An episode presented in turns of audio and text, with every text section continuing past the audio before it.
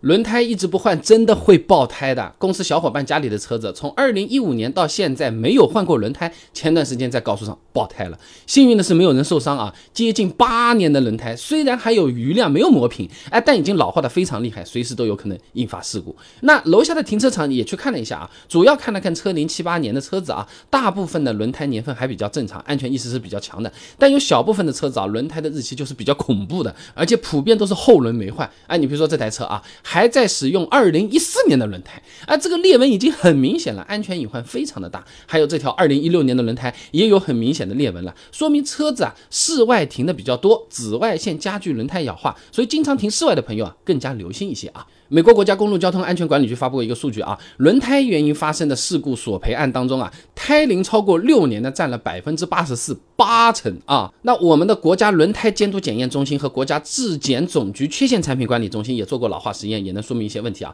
老化五年之后，轮胎的材料强度就明显下降了，内部的粘合强度也下降超过百分之五十，轮胎侧面的拉伸强度也下降百分之二十到百分之三十。哎，所以说你就算开的比较少，哎，就偶尔就是出去一趟，最好每五年也要。换一次轮胎了啊！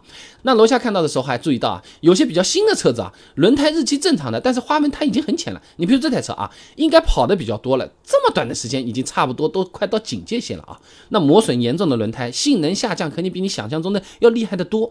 英国汽车杂志《汽车快报》就做过一个实验的，同样的车，同一款轮胎，在湿地从八十八公里每小时。刹停，这个胎纹很浅，只剩两毫米不到的这个轮胎啊，刹车距离比新轮胎多了十点三米。你想想，一台车多少长？大概有两台车那么长嘞。下雨的时候你跑个高速，那可真就是碰上和没碰上的区别了。所以说，为了安全着想，快磨到警戒线的时候，你不要压线换，你看到了你就换换掉嘛，好了，也没有那么贵。那马牌官网建议三毫米左右的时候，也就摸起来离警戒线只有微微凸起的时候啊，哎，掏钱吧，掏钱啊。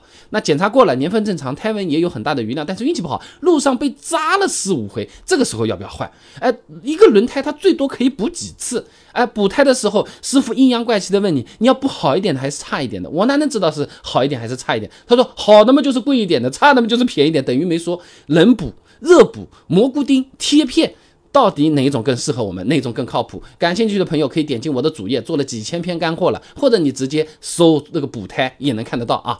主页上面我还有商城呢，有兴趣可以去看看。我做了九年汽车自媒体了，都是口碑好货，品质和用料都是非常好的。相对来说的话呢，你要九块九是不太可能啊，不妨去货比三家看一看，质量有保证，每张都有证书。欢迎货比三家。